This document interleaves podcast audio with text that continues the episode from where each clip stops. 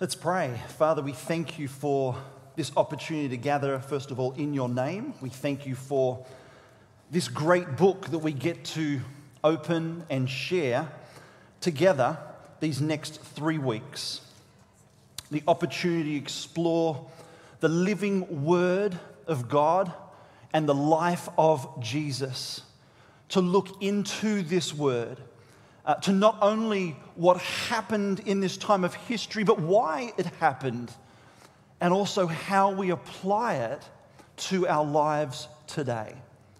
Help us to listen well, to lean in, and to also apply well what only you have to say in and through your living and active word. In Jesus' name we pray. Amen and amen. Well, good morning. This is week one of our series in the book of Colossians, the supremacy of Christ. And here's what we're going to do we're going to take our time. We're going to take our time over these next three weeks. And of course, having said that, we will not have enough time to get through all that Paul has to say to us. Now, with a show of hands, I gave you a little bit of assignment last week for those who were here and those who are online. Uh, feel free, by the way, if you're online here this morning, welcome wherever you are in the world. Great to have you here. Um, feel free to open the chat and you know join our community and conversation in regards to this series moving forward. And so we're in church now, right? And so, with a show of hands, for those who read all four chapters this last week, Hands nice and high so I can see. Fantastic. Thank you for participating in that. And for those who haven't yet, you've got time this week to, uh, to read all four chapters. But we've also, here at Door of Hope, the team have developed a study guide for us. Now, I have no idea where you get this from. so, where do they get it from?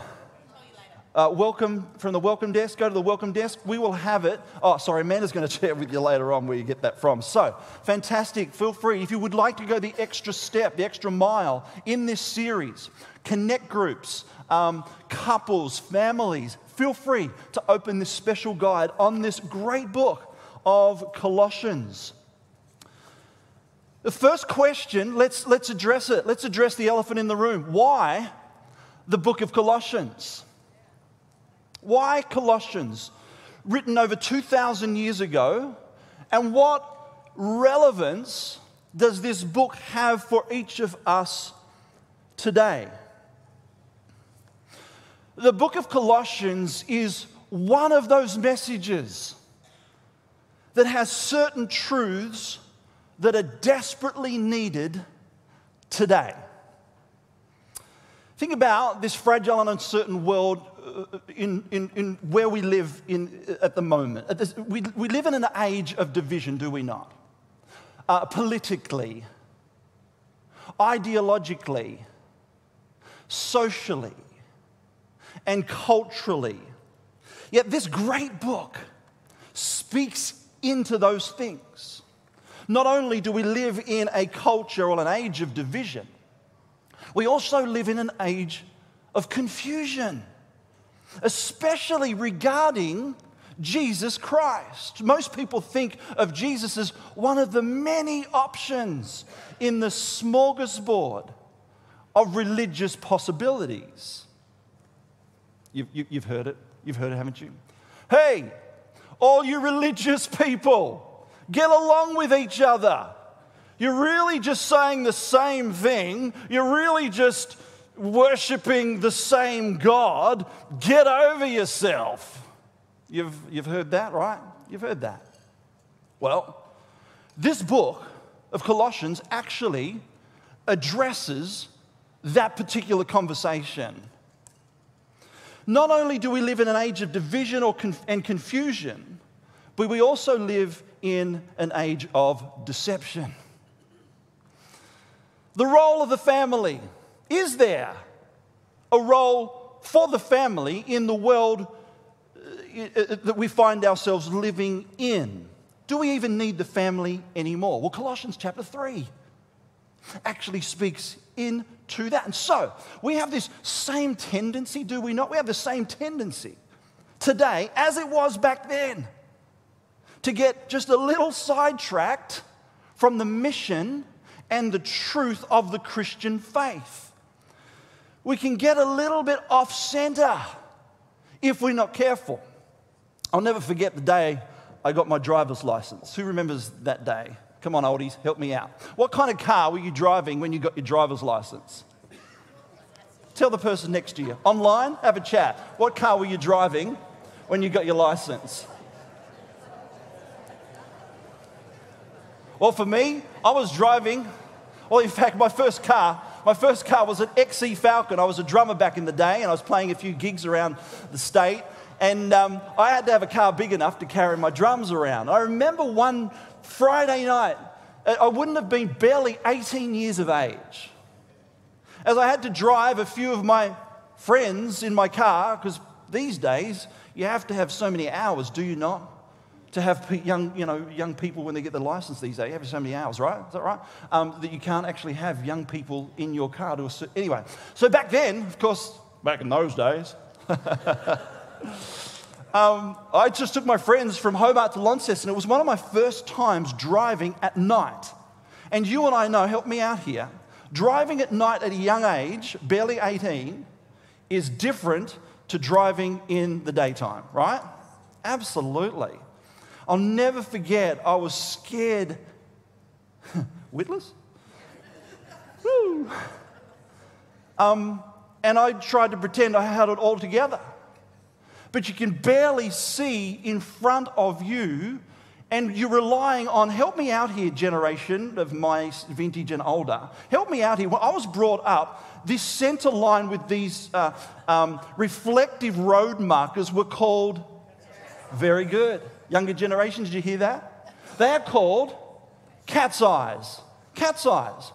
These cat's eyes helped me remain alive with my friends in the car that Friday night in the dark, barely seeing in front of me, they helped me get to where I needed to get to, these cat's eyes, these, these um, um, reflective road markers. And so maybe we could consider the book of Colossians a little bit like this the cat's eyes. Um, that these instructions, these four chapters given to the church at Colossae, were to keep them from swerving off the road of the Christian faith. That night helped me, um, uh, prevented me from swerving off the road, I'm sure, many times. And of course, back then, I don't think they were either side of the lanes. Do you know what I mean? They're pretty much the center of the lane. They weren't a lot like they are today. and so today, we're a lot more well looked after, thankfully, with these cat's eyes. And so the church in Colossae, this book was written to help them keep focused, to stay centered on Jesus Christ. And that's why it was written. This thriving young, remember, it's a young church in Colossae. And they had threats coming at them left, right, and center, a number of things that would try to get them to swerve away from the truth. And so we have this one book, 95 verses, four chapters.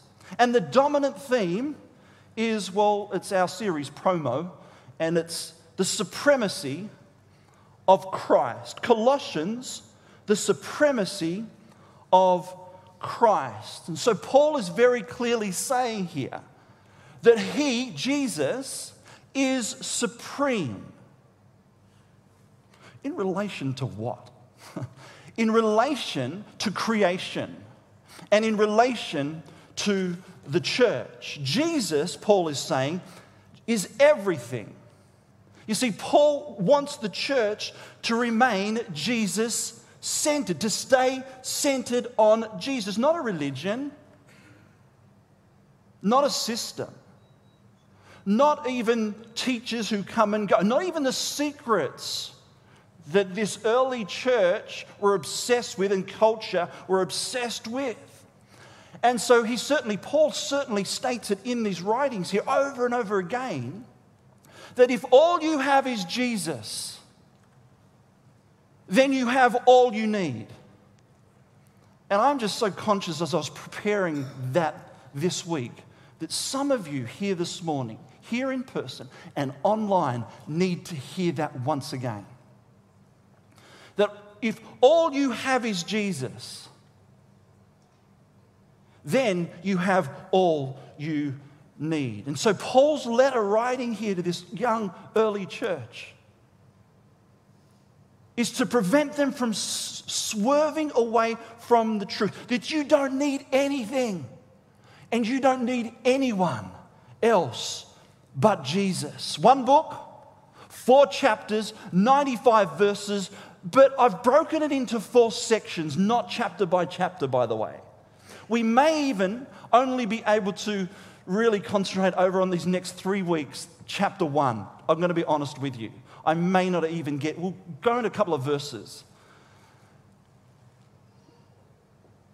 And so, four sections are broken up like this a personal section, the doctrinal section, a practical section, and a rela- relational section. And if you're familiar with Paul's writings, that's how he would outlay the epistles, the, his letters.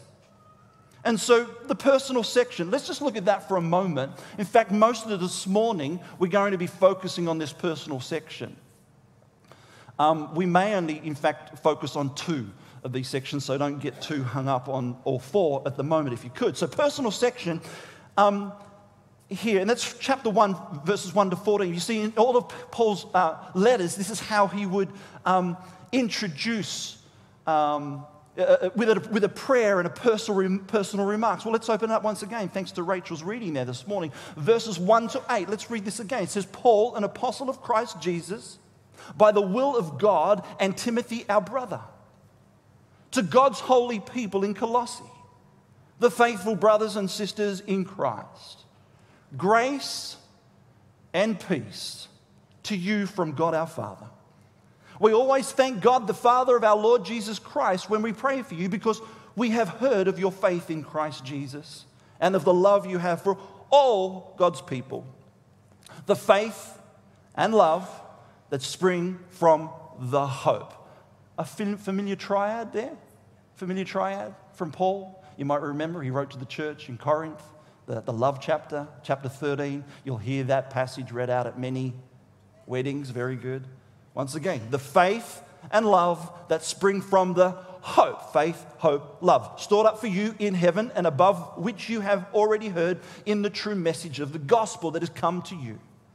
In the same way, the gospel is bearing fruit and growing throughout the whole world, just as it has been doing among you since the day you heard it and truly understood God's grace.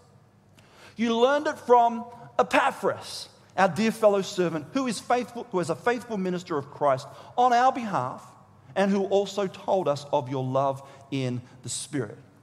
That's part, and we're going to keep reading just in a moment, of the personal section. The second section is the doctrinal section, and this is where we're going to spend bulk of our time. Maybe look at it like this the entree, the main, and dessert. Who loves dessert, right? Okay, loves dessert. Fantastic. So today is the, is the entree, the introduction. Next Sunday, we're going to talk about the bulk. Uh, we're going to spend, sorry, the most of our time on, uh, uh, uh on this doctrinal section, the bulk of our time. In fact, Bishop J.B. Lightfoot, I found this in my readings, and he, he said this about the book of Colossians. I really like this.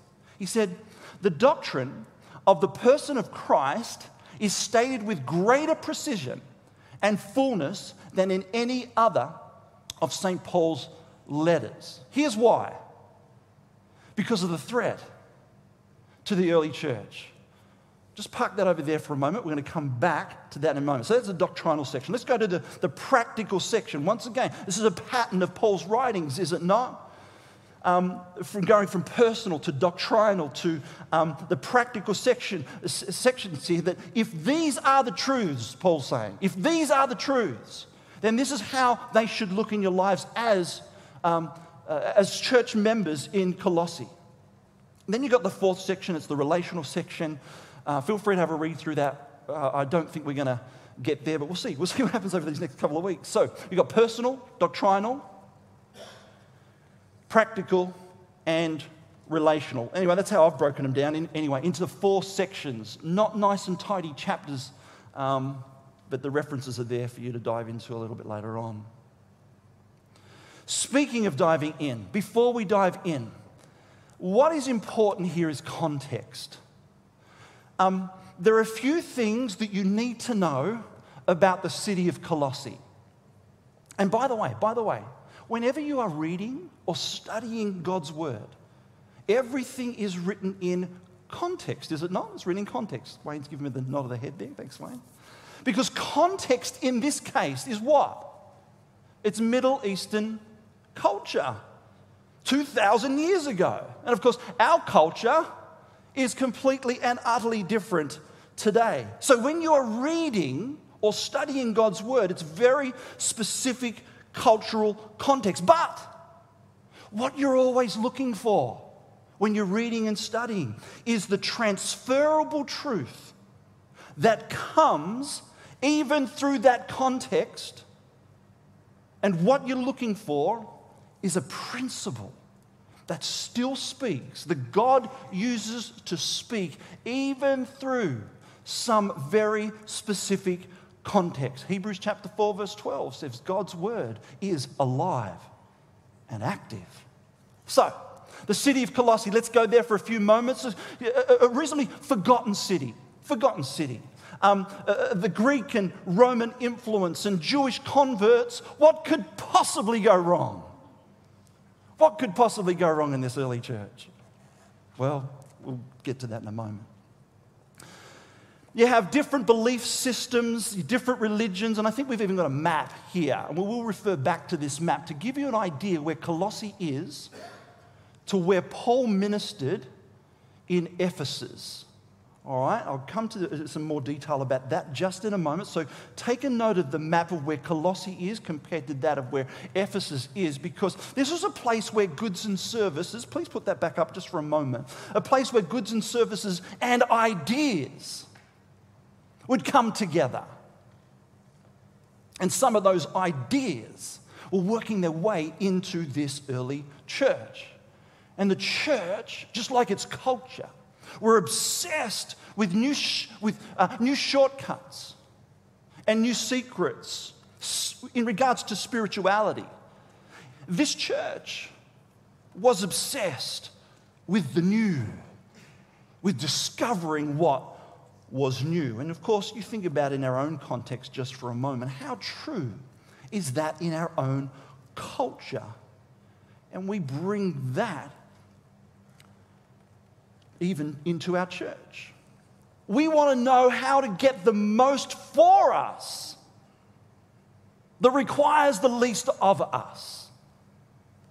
What prayer can I pray that God will give me this and that? Weight loss. What's the new secret? Did you see the one that came out this last week? What's the new secret when it comes to weight loss? What's the new pill? That I need to take, the new powder that I need to stir. What's the new secret? We're obsessed with new technology. Hey, Siri. She worked. Get off. Get off. I don't know how you turn you off. How do we turn off? Get off. Go away. Okay, she said okay. Good. We're obsessed with the shortcuts, aren't we? We're obsessed with financial gain. These things that are going to change my life. We're obsessed with what? The church were obsessed with. What were they obsessed with? Shortcuts and secrets. We want to know how to get the most for us that requires the least of us. Let's not forget, let's not forget the church in Colossae, they were a young church. They were a young church. They were figuring this out what truth is and what it isn't. And sometimes these belief systems and these religions, they would kind of merge into a brand new religious system. It was bits from this system, bits from uh, uh over there, and they'd put all this together. Welcome to Colossae.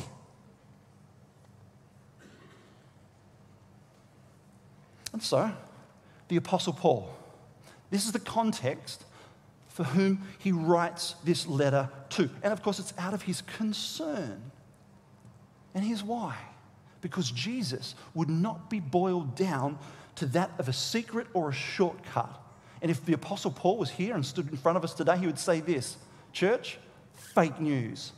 Fake news. So, what I read, and I read, I read this over and over again. I don't know if you picked this up in your reading. Um, what's interesting is Paul's approach to the church here. He never, in fact, comes out and says, Here's the problem, church, you bunch of losers.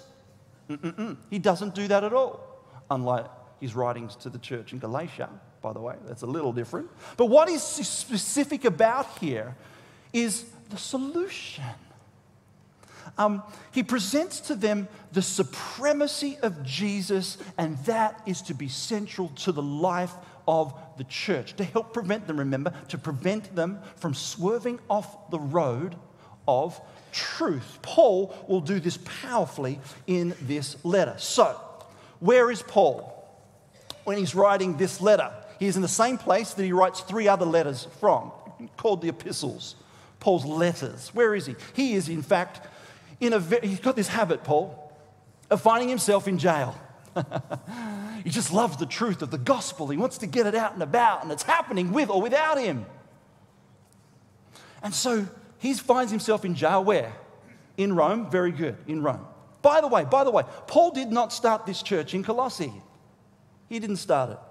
There's no record of Paul visiting Colossae at all, yet, yet at all. I don't know if you picked up in the writings there the readings there before, that he'd only heard of the work of God in this city. But he did go to a place, remember? He did go to a place called Ephesus. Can anyone feel free to yell out? How long was Paul in Ephesus for? Three years. Three years. While he was in Ephesus, you remember where Ephesus was to Colossae? While Paul was in Ephesus, that whole region heard about the gospel. Now, included in that region, remember that region, included in that region was this city of Colossae, around about 160 kilometers inland from Ephesus. Let's read on. Let's read on. It says this We always thank God, the Father of our Lord Jesus Christ, when we pray for you. Here it is. Because we have what? We have heard of your faith in Christ Jesus and of the love you have for all God's people. Let's read on, verse 9. For this reason, since the day we what? We heard about you, we have not stopped praying for you. We continually ask God to fill you with the knowledge of his will through all the wisdom and understanding that the Spirit gives. Press pause there for a moment. These two words are key knowledge and wisdom. Press play. I'm going to come back to those two words in a moment. Chapter 2, verse 1. Oh, we got there. We got there. We just skipped a few verses, but hang there. I want you to know how hard I am contending for you and for those at Laodicea. By the way, remember, that's the town next door. And for all who have not met me personally. Remember, remember, they have not seen Paul. Paul has never seen them because Paul did not start the church of Colossae directly. So, if Paul didn't start the church, say this question with me. Who did start the church? Very good. Who did start the church in Colossae? Let's read on in verse 6 to 8. In the same way, the gospel is bearing fruit and growing throughout the whole world, just as it has been doing among you since the day you heard it and truly understood God's grace. You learned it from, here we go, you learned it from Epaphras our dear fellow servant, who is a faithful minister of Christ on our behalf, and who also told us of your love in the Spirit.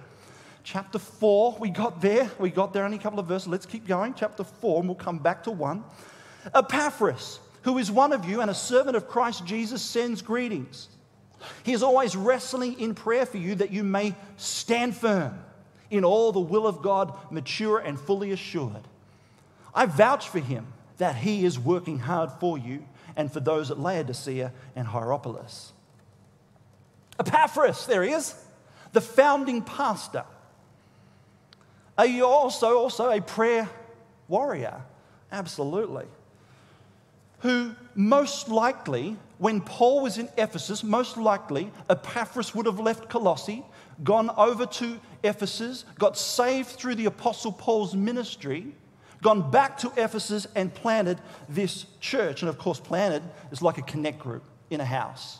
And that's where this church started. So, we know who wrote it, we know who started the church. Why then did Paul write this letter and he'd never actually been there himself? Was he simply just checking in saying, hey guys, you? No, he wasn't. I mentioned it before. It was because of the threat. The threat that was coming to this early church, that were growing in their faith, that they'd heard the gospel and their lives, lives were changing. And this threat had to be addressed. So serious was this threat to the church. It motivated Epaphras to take a long journey from Colossae to Rome. Equivalent, wait for it, equivalent from here in Launceston, across the Bass Strait, up past Victoria, New South Wales, right up to, well, nearly Brisbane. That's how serious this was 2,000 kilometers to visit Paul and say, Paul, we have a problem. We have a big problem, and we need it to be addressed. So, the first threat to the church was this that Jesus was less than God. Jesus was less than God. We'll talk about this a little bit more next Sunday. And so, that, what I mean by that is the, the, the deity. The deity of Jesus is under attack in the church of Jesus. That's the first threat to this early church. The second threat is this I mentioned it before that they're obsessed with secrets and shortcuts. Secrets and shortcuts. Paul's response was in 62 AD where he wrote this book of Colossians, causing, uh, that was causing the church to swerve off the road of truth. And he addresses the church head on these issues. Now, what's the, we mentioned the mixed bag, the mixed bag that was coming at the church and the culture of the time, of course. Um, and the mixed bag was this was Greek mysticism and Jewish legalism and a whole bunch of other things that were going on. Jewish legalism was that um, uh, certain regulations for, for, uh, to, that they had to keep. Um, uh, the Greek mysticism, has anyone heard of the Gnostics? You've heard of the Gnostics? Um, Gnosticism, um, it soon became that in the second century, but anyway. Uh, you may have heard of the word agnostic. In fact, some of you, even online here this morning, you may refer to yourself as an agnostic. An agnostic means somebody who doesn't know. Is God real? I don't know. I don't know. That's who and what an agnostic is. Gnostic or gnosis, the Greek word gnosis, actually means knowledge. And so the Gnostics believed that they tapped into a deeper knowledge than anybody else. And so, Gnostic, the word Gnostic, refers to somebody who knows everything. Just raise your hand if you've got a family member. No, no, don't do that. Don't do that. Don't do that. But the Gnostics, they're in the know. I know. I know. I know. These are the people who know everything. And often it would be mystical and it would be legalistic. The Gnostics, in fact, believed that God was good, but the material world was incredibly evil. And so, therefore, if that was the case, they actually believed that God did not create the world. Not only that, they in fact denied Jesus as God. They pretty much put him in the space of a, of a good angel. We'll talk about this a little bit more next week. But Jesus, they didn't believe, had a, a physical body, and they denied the, de- the deity of Jesus and also the humanity of Jesus. That was known as Gnosticism. And so this belief system grew to infect the life of the church. By the way, by the way, by the way, the church, the church is always in danger. There is never a time that the church is not in danger. In every generation, in every continent, at all times, the church is facing danger like this. You, think about it. You think about it. When Jesus said in Matthew 18 um, that he will build his church, Jesus said, I will build my church. And Paul said that the church is the pillar and the foundation of all truth. Uh, sorry, that's Matthew 16. Sorry, I've just corrected. Matthew 16 and 1 Timothy 3 15. The church is the pillar and foundation of all truth. What's the truth? The truth of the gospel, Paul is referring to. And so, if the church is that, and if it's at the center of God's plan for humanity, then you can expect that Satan will always attack it. What's his role, according to John 10 10? Is to steal, kill, and destroy. Not the building, by the way. So, the church, we read is in fact fruitful. Remember that? It's fruitful. Verse 6 in the same way, the gospel is bearing fruit and growing throughout the whole world, just as it has been doing among you since the day you heard it and truly understood God's grace. I love fresh fruit. Anyone else love some fresh fruit, right? Who's the fresh fruit lovers? Who had some fruit this morning for breakfast? Yep, fantastic. You get the idea. We also love to see spiritual fruit, and we're still seeing that today. From all those years ago, the church was experiencing fruit. And we still see that today. But what happens, what happens, help me out here, what happens when you leave a piece of fruit out for a while? Exactly. It goes a bit moldy, a bit soggy. Um, it attracts bugs, right? Sometimes, in some cases. So when you get a fruitful church, when you get a fruitful believer, there will be bugs. Just as ants are attracted to the ice cream bowl that's left out of a nighttime not referring to anyone in particular, um, that, and moths are attracted to the light at the front of your porch. Anyone? Yeah, you get the idea. So are Satan and his demons attracted to the church. The church is always in danger. But remember, remember, there are always faithful, mature, godly people there. But always remember those cat's eyes to stay focused on Jesus, for He's our safe place and He's the supreme over it all. Let's read on. Let's bring it to an end. Paul is intentional with these key words, verse 9 to 10. For this reason, since the day we heard about you, we have not stopped praying for you. We continually ask God, and this is his prayer, to fill you with the knowledge of his will. It's a good prayer, isn't it? Through all the wisdom, there's that word again, six times it appears, by the way.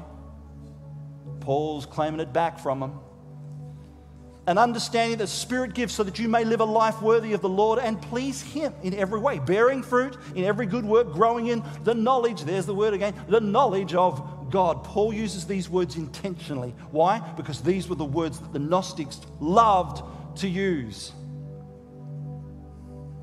Verse 11 to 14, let's finish it up this morning. Being strengthened with all power according to His glorious might so that you may have great endurance and patience and giving joyful thanks to the Father who has qualified you to share in the inheritance of his holy people in the kingdom of light.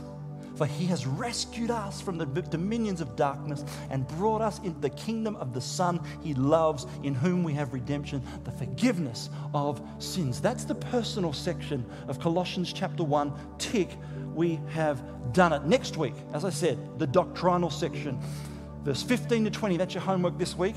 I will ask next week. Verses 15 to 26, six verses. Feel free to read those this week as a little bit of study. Colossians 1 15 to 20. Most important part of the book, I would say, the supremacy of Christ. We're going to look at why Jesus is supreme. Can I close by asking you a question? But we need to go back. Whoa, wow, wow. We need to go back.